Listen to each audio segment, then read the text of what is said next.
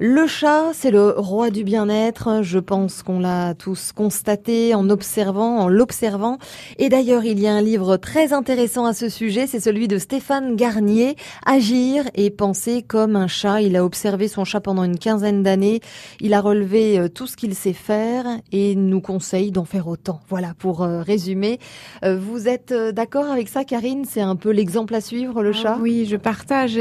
En tout cas, un chat en bonne santé et bien dans sa tête, c'est vraiment un modèle à suivre parce que justement, moi, je vois beaucoup de chats qui peuvent être un petit peu moins bien et qui justement le disent assez rapidement. Mais c'est vrai qu'ils ont, ils ont une capacité à prendre soin d'eux, à, guérir, à se réparer euh, qui est impressionnant. Ils, ont, ils économisent leur, leur énergie, euh, un, mélange d'activité et d'inactivité. Ils vont chercher l'ensoleillement, ils vont chercher la chaleur, ils vont chercher le calme. Moi, j'ai un exemple avec ma chatte qui est passée par la fenêtre euh, il y a quelques jours, troisième étage, euh, 15 ans, et que j'ai retrouvée euh, deux jours après, bien abîmée, mmh. Euh, sans fracture extérieure, mais et que j'ai redéposée dans l'appartement en me questionnant de l'emmener chez le vétérinaire tellement elle était non manipulable. Et en fait, elle s'est isolée pour ne pas prendre le stress environnant. Hein, donc cette capacité à se réparer, euh, elle s'est isolée, elle a bu, elle a arrêté de manger, elle s'est reposée, elle s'est mise au soleil. Et cinq jours après, elle est, elle est redescendue les marches d'escalier. Euh, guérie, réparée.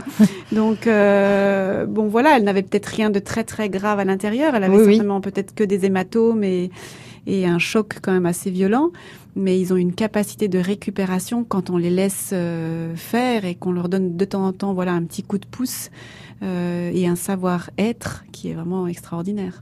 Bon, alors on n'est pas euh, contre le chien aujourd'hui en disant ça, hein, mais le non, chien est différent. Hein. Ben, le chien est malheureusement le chien étant plus encore plus sociable que le chat, mmh. parce que le chat est quand même sociable, étant encore plus sociable, il va chercher notre contact et à notre contact, il va malheureusement être parfois mal influencé, capter nos énergies et, et donc il aura un petit peu plus de mal à appliquer son savoir-vivre, mais mais il le fait aussi. Il dort 16 heures par jour, euh, il sait se reposer, il sait allier l'activité physique. Alors le problème c'est que son activité physique souvent dépend de nous.